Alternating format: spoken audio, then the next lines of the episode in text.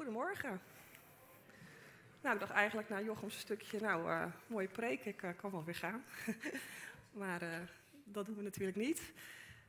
Ja, goedemorgen. Um, voor het thema van deze ochtend moet ik jullie even meenemen naar eind 2022. Dat is alweer bijna een jaar geleden. En ik was namelijk geïnspireerd geraakt door een aantal mensen, waaronder ook Gerda Prosman hier uit onze gemeente. Ik mocht haar interviewen voor de podcastserie Neskast. En zij vertelde in die podcast dat ze elk jaar een nieuw thema kiest. Een geestelijk thema voor het nieuwe jaar, waarop ze zich dan wil focussen. En ik ken meer mensen die dat doen. En ik vond dat wel inspirerend. Dat leek mij ook wel wat. Dus in de laatste week van 2022 was ik erg op zoek.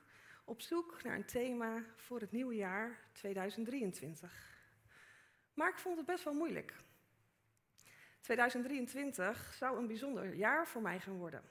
Ik was zo vlak voor de jaarwisseling al een behoorlijk eind zwanger van ons jongste kindje. En ik zou in 2023 weer moeder mogen worden. Dus ik zocht een thema wat daarbij zou passen. Eerst dacht ik aan dankbaarheid. Dat leek me eigenlijk wel passend. Maar daar was ik eigenlijk al wel vaak mee bezig geweest. je kan natuurlijk nooit dankbaar genoeg zijn maar ik wilde toch iets anders, iets nieuws. Maar de dagen verstreken en ik kwam er niet uit. En het werd 31 december en de uren tikten weg. En zo werd het 12 uur. En we proosten op een gelukkig nieuwjaar. Het was 1 januari.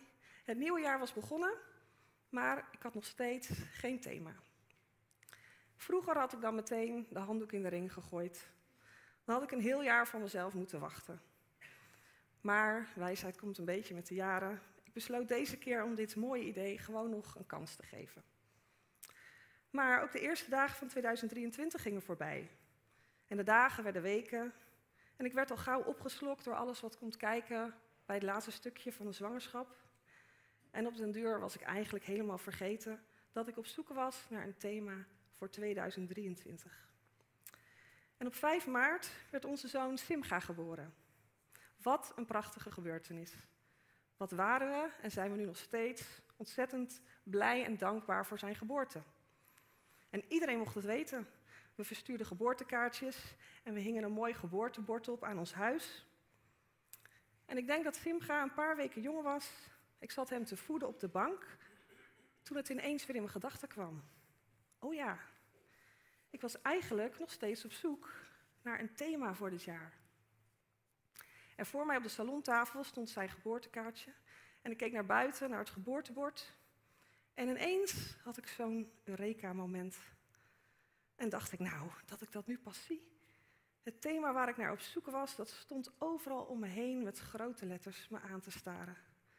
We hebben onze zoon namelijk Simga genoemd, omdat dat zo'n mooie betekenis heeft.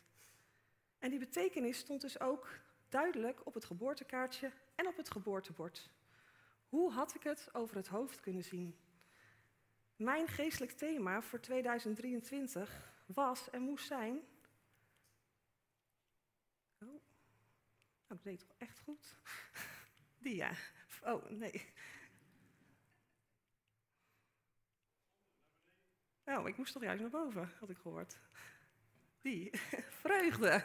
Nou, een beetje anticlimax. Maar natuurlijk, vreugde. Als er iets centraal stond in mijn leven op dat moment, en nog steeds, dan was het wel vreugde. Vreugde om de geboorte van Simga, vreugde in ons gezin. Dit moest het thema zijn. En al snel wist ik, hier wil ik het over gaan hebben in oktober, als ik weer mag spreken. Maar wauw, vreugde, dat is een ontzettend groot thema. En de Bijbel staat gelukkig vol met vreugde. Maar ik kreeg een beetje hulp. Want wat ik best bijzonder vond, was dat we van verschillende mensen felicitatiekaartjes kregen voor de geboorte van Simcha.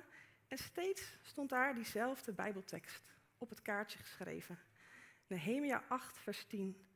De vreugde van de Heer is mijn kracht. En dus wil ik graag Nehemia 8 met jullie lezen. Oh, toch nog We beginnen net in het laatste vers van hoofdstuk 7 en daar staat aan het begin van de zevende maand, toen de Israëlieten zich in hun steden hadden gevestigd, verzamelde het voltallige volk zich op het plein voor de waterpoort. En men vroeg Esra, de schrijver, het boek te halen met de wet van Mozes, de wet die de Heer aan Israël had opgelegd. Esra, de priester, haalde het wetboek en toonde het aan de aanwezige mannen en vrouwen en aan iedereen die in staat was het te begrijpen. Dit gebeurde op de eerste dag van de zevende maand. Op het plein voor de waterpoort las Esra de mannen, de vrouwen en iedereen die het kon begrijpen hardop uit het boek voor. Vanaf het moment dat het licht werd tot de middag. En alle luisterden aandachtig naar de voorlezing van het wetboek. Esra de schrijver stond op een houten verhoging die voor deze gelegenheid was vervaardigd. Naast hem, aan zijn rechterhand, stonden Matitja, Sema, Anaya, Uria, Gilkia en Maesea. En aan zijn linkerhand Pedaja, Misael, Malkia, Gassum, Gasbadana, Zecharia en Mesulam. Ik heb erop geoefend. Ezra stond hoger dan het volk, zodat iedereen kon zien hoe hij het boek opende. En op dat moment ging heel het volk staan. En Ezra prees de Heer, de grote God. En heel het volk antwoordde: Amen, Amen. En ze hieven hun handen op en knielden neer en bogen diep voor de Heer. Vervolgens legden de levieten Jesua, Bani, Serepja, Yamin, Akub, Sabbatai, Hodia, Maisaya, Kelita, Azaria, Jozabat, Ganan en Pelaja de wet uit aan het volk, dat weer was gaan staan. De levieten lazen het boek van de wet van God duidelijk voor en gaven er uitleg bij. En zo verschaften ze inzicht in het gelezene. Nehemia, hij was de landvoogd. Esra, de priester en schrijver en de levieten die het volk uitleg gaven, zeiden tegen iedereen: Deze dag is gewijd aan de Heer uw God. Rouw dus niet en hel niet. Het hele volk was namelijk in tranen uitgebarsten toen het de woorden van de wet hoorde. Esra zei tegen hen: Maak een feestmaal klaar met lekker eten en drinken. En deel ervan uit aan wie niets heeft, want deze dag is gewijd aan onze Heer. Wees niet bedroefd, want de vreugde die de Heer u geeft, is uw kracht. De levieten maanden het volk tot stilte. Ze zeiden: Wees stil, dit is een heilige dag. Wees dus niet bedroefd. Toen ging iedereen eten en drinken. Ze deelden alles met elkaar en maakten er een groot en vrolijk feest van. Ze hadden begrepen wat hun was verteld. We vallen hier zomaar binnen in een heel groot verhaal. Het verhaal van de ballingschap van het volk Israël en hun terugkeer. Ik zal proberen om het in grote lijnen te schetsen, zodat we dit Bijbelgedeelte goed kunnen plaatsen. Als we kijken naar de geschiedenis van het volk Israël, zien we steeds een terugkerend patroon.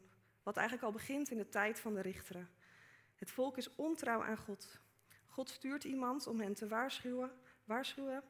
Het volk heeft berouw en keert zich weer tot God, maar later gaan ze weer opnieuw de fout in. Totdat het volk op een dag zo ver van God is afgedwaald dat God wel in moet grijpen. Het volk leeft zo slecht en er is zoveel onrecht onder de mensen dat God het niet langer aan kan zien. Ondanks vele waarschuwingen van verschillende profeten laat God het Babylonische Rijk komen en zij verwoesten de stad Jeruzalem en de tempel die daar gebouwd was voor God. Het volk wordt weggevoerd in ballingschap naar Babylon. Maar God vergeet zijn volk niet en hij geeft ze een nieuwe kans. In drie fases keert het deel van het volk weer terug naar Jeruzalem, onder leiding van Serubabel, Esra en Nehemia. Ze herbouwen eerst het altaar, daarna de tempel en tenslotte de muren van Jeruzalem. Dit gaat niet zonder slag of stoot en ook in dit proces blijft het volk niet in alles trouw aan Gods wetten. In Nehemia 8 komt het volk weer bij elkaar. En Esra en Nehemia leggen met behulp van de Levieten zij waren verantwoordelijk voor de tempeldienst. Het volk opnieuw de wetten en dus de, de bedoeling van God uit. En het volk wordt verdrietig als ze er weer aan herinnerd worden hoe God hun leven heeft bedoeld en als ze weer beseffen hoe ongehoorzaam ze zijn geweest. Maar Ezra, Nehemia en de roepen het volk op om niet bedroefd te zijn, maar om blij te zijn.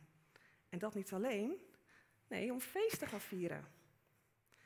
Ik vond het eigenlijk best wel opmerkelijk.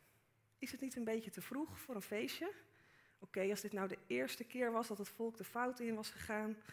En als ze dan door diepe rouw in tranen uitbarsten, dan kan ik me nog wel voorstellen dat Esra en Nehemia ze een beetje wilde troosten. En zeggen, oké, rustig maar, het is niet zo erg. Je kan een keer de fout ingaan. We zien dat jullie berouw hebben. Droog je tranen nu maar en wees blij. Maar nee, dit was echt al de zoveel duizendste keer dat het volk zich niet aan Gods wet had gehouden. Die wet die had God niet bedacht om ze te pesten of, of om ze het leven zuur te maken. God had het volk Israël zijn wet gegeven omdat hij hun leven juist goed en vruchtbaar zou maken. Omdat als ze zich aan de wet zouden houden, ze een goed leven zouden hebben. En God daarmee de eer zouden geven. En dat zou tot hel zijn voor hen als volk, maar niet alleen voor hen, maar voor alle volken op de hele aarde. Dat was nou juist de reden dat God hen had uitgekozen. En deze generatie had het allemaal geweten. Ze wisten wat de gevolgen waren van een wetteloos bestaan. De oudsten van hen hadden de verwoesting van Jeruzalem zelf nog meegemaakt. En ze waren als ballingen weggevoerd en hadden jaren in ballingschap geleefd, onderdrukt en ver weg van hun thuisland. De generatie daaronder was in ballingschap geboren. Ze hadden de verhalen van hun ouders gehoord. Ze hadden de verre reis terug naar Jeruzalem gemaakt. En allemaal wisten ze wat de gevolgen waren geweest van hun ongehoorzaamheid. Je zou denken dat ze het nu toch wel begrepen hadden. Maar zelfs nu ze weer terug waren in het beloofde land en weer offers konden brengen in de tempel, nu de tempel, de stad en de muren herbouwd waren, zelfs nu was het hun niet gelukt. Dus toen ze in huilen uitbarsten, had ik me er best iets bij voor kunnen stellen dat Ezra en Nehemia hadden gedacht: ja, hel maar eens even goed. Laat het maar eens even tot jullie doordringen. Misschien gaan jullie dan een keer veranderen. Maar Ezra en Nehemia, ondanks dat ze zelf ook niet perfect waren, hadden in hun leven met God toch wel iets meer begrepen, begrepen van wie God is en hoe hij omgaat met zijn ongehoorzame volk. Ze zeiden, ze zeiden niet, hel maar eens even goed, maar wees blij. Wees blij en vier feest. Want God is in de eerste plaats niet een God van toorn en vergelding, maar een God van herstel en nieuwe kansen. Iedere keer als het volk tot inkeer komt en berouw toont, dan staat God, daar weer met zijn armen wijd open om ze weer bij Hem terug te laten komen. Dat is wie God is. En het deed me ook denken aan een verhaal wat Jezus vertelt over een vader met twee zonen. Beter bekend als het verhaal van de verloren zoon. Een van de twee zonen gaat er met de erfenis vandoor, maakt een potje van zijn leven en komt dan met hangende pootjes weer terug bij zijn vader en vraagt of hij dan misschien als slaaf weer bij zijn vader mag wonen. En wat doet de vader? Hij zegt niet, nou, daar gaan we eerst eens even een goed gesprek over hebben met elkaar. En als ik zeker weet dat je wilt veranderen, dan geef ik je een proefperiode. En als blijkt dat je echt berouw hebt en echt wil veranderen, als ik je echt weer kan vertrouwen, dan wil ik misschien wel gaan nadenken over het herstel van je zoonschap. Nee, de vader begroet hem met open armen en geeft meteen een groot feest om te vieren dat zijn zoon weer bij hem terug is gekomen. Het verhaal van de verloren zoon staat in Lucas 15 en het staat in een drieluik van het verhaal van het verloren schaap, de verloren penning en de verloren zoon. En alle drie eindigen ze met de boodschap dat God intens blij is als iets wat verloren geraakt is weer teruggevonden wordt. Zo blij dat hij feest wil vieren. Maar wat zegt dit verhaal over het volk Israël en de gelijkenissen over het verlorene dan tegen ons? Die tekst die vaak als een losse zin gebruikt wordt, de vreugde van de Heer is mijn kracht. Wat betekent dat voor ons, voor mij? Want het gaat niet over onze vreugde. Het gaat over de vreugde van God. De vreugde van God als een heel volk, maar ook als één van zijn kinderen weer een stap durft te zetten in de goede richting. dan maakt het niet uit of het een grote of een kleine stap is. God viert feest als we weer toenadering zoeken terug naar Hem. God is op zoek naar dat wat verloren is. Jezus kwam naar de aarde om te herstellen dat wat verloren was. Mensen die zich verloren voelen in de gebrokenheid van deze wereld. God ziet hen. God trekt het zich aan. Hoe zit het met jou? Nu, op dit moment, vandaag? Voel jij je misschien verloren op dit moment? Verloren als je kijkt naar jouw leven op dit moment? Verloren als je kijkt naar de situatie waar je nu in zit? Verloren als je kijkt naar de wereld om je heen? Wat is er veel ellende? Maar God ziet jou en hij trekt het zich aan. De vraag is, wat heb jij nodig om weer een stap te zetten, een stap terug naar God? Of in ieder geval weer dichter naar God toe. Misschien ben je al wel weer heel lang bewust of niet, het allemaal weer alleen aan het doen. En denk je dat je het zelf wel kan. Misschien zijn er net als bij het volk Israël in de tijd van Ezra en Nehemia patronen in je leven die je verwijderen van God, die je niet helpen, die doorbroken mogen worden. Misschien maakt het je verdrietig als je over deze vragen nadenkt. Dan baal je van jouw situatie. Baal je dat het je weer niet is gelukt voor de zoveelste keer. En denk je dat het je nooit zal gaan lukken. Dan mag dit Bijbelverhaal je bemoedigen. Je hoeft niet verdrietig te zijn, maar blij. Blij dat je er bewust van bent geworden. Dat er iets mag veranderen in jouw leven. Bewustwording is vaak de eerste stap. En we lezen dat we dan dus niet verdrietig hoeven te zijn, maar blij. En niet een beetje blij, het reden voor een feest. Je mag vandaag gewoon een feestje gaan vieren als je bedenkt dat je het anders wil gaan doen vanaf vandaag. Als je weer een stap terug wil zetten, terug naar een leven met God. Terug naar een leven zoals God dat bedoeld heeft voor jou. Bij God hoeven we niet pas feest te vieren als we iets gepresteerd hebben. We hoeven ons voor God niet te bewijzen. We mogen feest vieren steeds aan het begin van ons proces. We hoeven niet te wachten tot, helemaal, tot we het helemaal voltooid hebben. Het gaat bij God in de eerste plaats niet om de resultaten, maar om de intentie van je hart. Het is net als bij een bruiloft. Twee mensen maken de keuze om elkaar lief te hebben en trouw te blijven. En vaak doen ze dat wel ergens aan het begin van hun relatie. Ze hebben misschien een tijdje verkering gehad om elkaar wat beter te leren kennen. En hun huwelijksdag is niet het einde, maar het begin van hun leven samen. En niemand weet of ze hun belofte waar gaan maken, hoe lang het huwelijk stand zal houden. Want dat is ook niet per se belangrijk op dat moment. Er wordt feest gevierd omdat ze met hun hart een intentie en een belofte uitspreken. Ik wil van jou houden en je trouw blijven voor de rest van mijn leven. En ook bij de geboorte van een kind is het overal, over het algemeen een feestelijk gebeuren. Iedereen is blij, terwijl het kind nog helemaal niets gedaan heeft, nog helemaal niets heeft gepresteerd.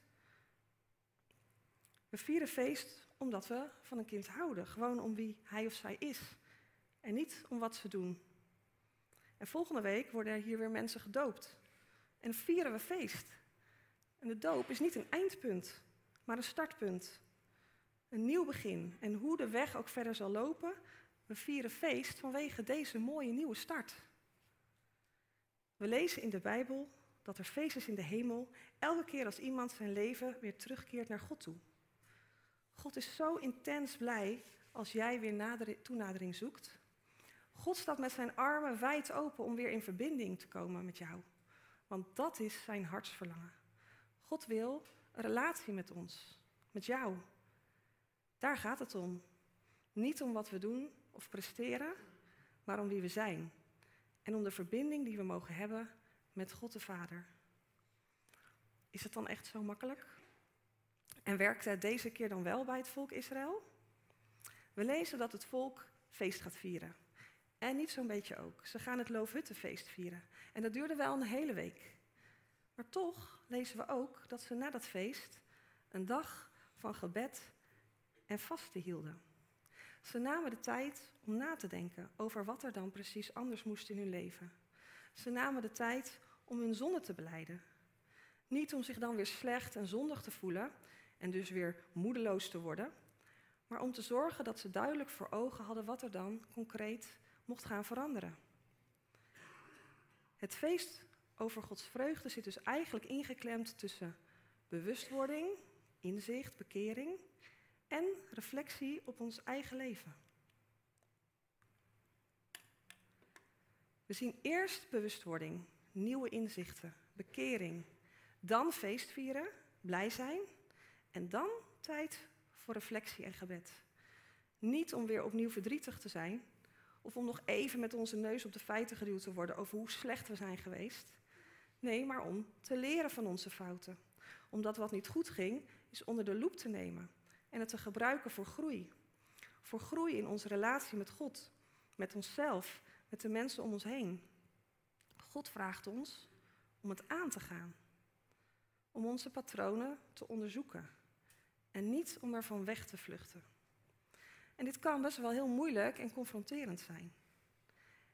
En daarom dat we eerst feest mogen vieren. Want als we eerst feest vieren, dan vieren we dat God een God is van herstel en vernieuwing. En dan kunnen we deze confrontatie met onze zonde veel beter aan. Omdat we het mogen doen in het licht van Gods liefde en vergeving. En ging het dan nu eindelijk goed? Nee, het volk gaat uiteindelijk toch steeds weer de fout in. Er breken nog een paar honderden jaren aan waarin het volk in deze cyclus blijft. Er komen zware tijden aan waarin God, zo lijkt het, zich helemaal terugtrekt en zwijgt. Het volk kon het niet op eigen kracht. Ze hadden een Messias nodig, een redder. En daarom kwam Jezus, om de weg te gaan die wij niet konden gaan. Jezus kon die vicieuze cirkel van zonde en dood wel verbreken. Hij alleen. En daarom mogen wij altijd weer die stap naar God toe zetten, samen met Jezus. Met zijn geest geeft hij ons de kracht en de moed om elke dag weer goede keuzes te maken. Om elke dag weer in verbinding te blijven met Vader, Zoon en Geest. En dus kunnen we misschien wel elke dag opnieuw een feestje vieren. Want leven in een gebroken wereld, als waar wij nu in leven, vraagt om een dagelijkse keuze en om een dagelijkse reflectie. Elke dag achter Jezus aan te blijven lopen. En weet je wat ik nou zo bijzonder vond aan de opdracht om niet bedroefd te zijn, maar blij? Ze moesten die blijdschap en dat feest niet voor zichzelf houden. Nee, ze moesten het gaan delen met de mensen die niets hadden. Mensen die geen eten en drinken hadden om mee te nemen naar het feest. De kracht van Gods vreugde reikt altijd verder dan ons eigen leven. Elke keer als wij weer opnieuw een keuze mogen maken terug naar God, dan mogen we feest vieren en dat uitdelen aan de mensen om ons heen. De mensen die geen hoop meer hebben. De mensen die geen geloof meer hebben. De mensen die geen vreugde meer hebben. Wij mogen uitdelen, want de vreugde van de Heer is onze kracht. Omdat wij weten dat God ons niet afwijst. Dat God nog in ons gelooft. Dat God nog in jou gelooft en met jou verder wil. Daardoor hebben wij de kracht om eerlijk naar onszelf te kijken. En hebben wij de kracht om de weg van verandering, ook wel de weg van heiliging genoemd, te gaan. Want Gods vreugde geeft ons kracht. Gods vergeving door het werk van Jezus, dat geeft ons de kracht om dat te kunnen doen. Zijn geest leeft in ons, in jou. En zijn geest, daar gaat toch een kracht van uit? Het is een kracht van liefde en blijdschap. Een kracht die zichtbaar mag worden in deze gebroken wereld. God is een God van herstel, van altijd weer een nieuwe kans. En die kans, die liefde, die vreugde van God voor ons is elke dag weer nieuw. En dus kunnen we elke dag opnieuw feest vieren en vol vreugde zijn. En kunnen we ook elke dag weer uitdelen aan de mensen die het niet hebben. En kunnen we ook weer elke dag eerlijk naar onszelf kijken en stappen zetten die vandaag nodig zijn. Maar wat nou als er op dit moment gewoon heel veel verdriet is in je leven en je helemaal geen zin hebt in feest? Mogen we dan nooit meer huilen en rouwen om dat wat we verloren zijn? Natuurlijk wel, juist wel. Het gaat hier niet over verdriet en rouw, over wie of wat we zijn kwijtgeraakt. Het gaat om het verdriet, om onze fouten en zonden. Daar hoeven we niet in te blijven hangen. We mogen blij zijn om Gods genade en dat mag staan naast ons verdriet en onze moeilijkheden. En het is oké als je hart even niet zo blij is. Laten we juist op dat soort momenten elkaar opzoeken en samen God blijven zoeken. Laten we samen feest vieren, maar ook samen huilen om de mensen die we missen en om de moeilijke dingen in ons leven. Dat is oké. En soms kan het ook naast elkaar bestaan. En verdrietig zijn om de situatie in ons leven en blij zijn om wat Jezus heeft gedaan. En heel soms lukt het ook gewoon niet. Het volk Israël kwam in dit verhaal bij elkaar op de eerste dag van de zevende maand. En toen ik onderzoek deed, bleek dat dit voor hen de eerste dag van het nieuwe jaar was. Een soort nieuwjaarsdag. Vaak kiezen wij ook zo'n dag uit om nieuwe stappen te zetten, nieuwe voornemens te maken. Een nieuw thema. Maar we hoeven niet te wachten, zoals ik vorig jaar deed, tot 1 januari. Want elke dag kan en mag weer een nieuw begin zijn. Het thema vreugde, daar ben ik zelf nog lang niet klaar mee. Ik denk dat ik 2024 er ook nog even aan vastplak. Want er valt in de Bijbel nog zo ontzettend veel te ontdekken over vreugde. Welk thema mag vandaag meer aandacht krijgen in jouw leven? Welke keuze wil je vandaag maken? Wat wil je anders gaan doen?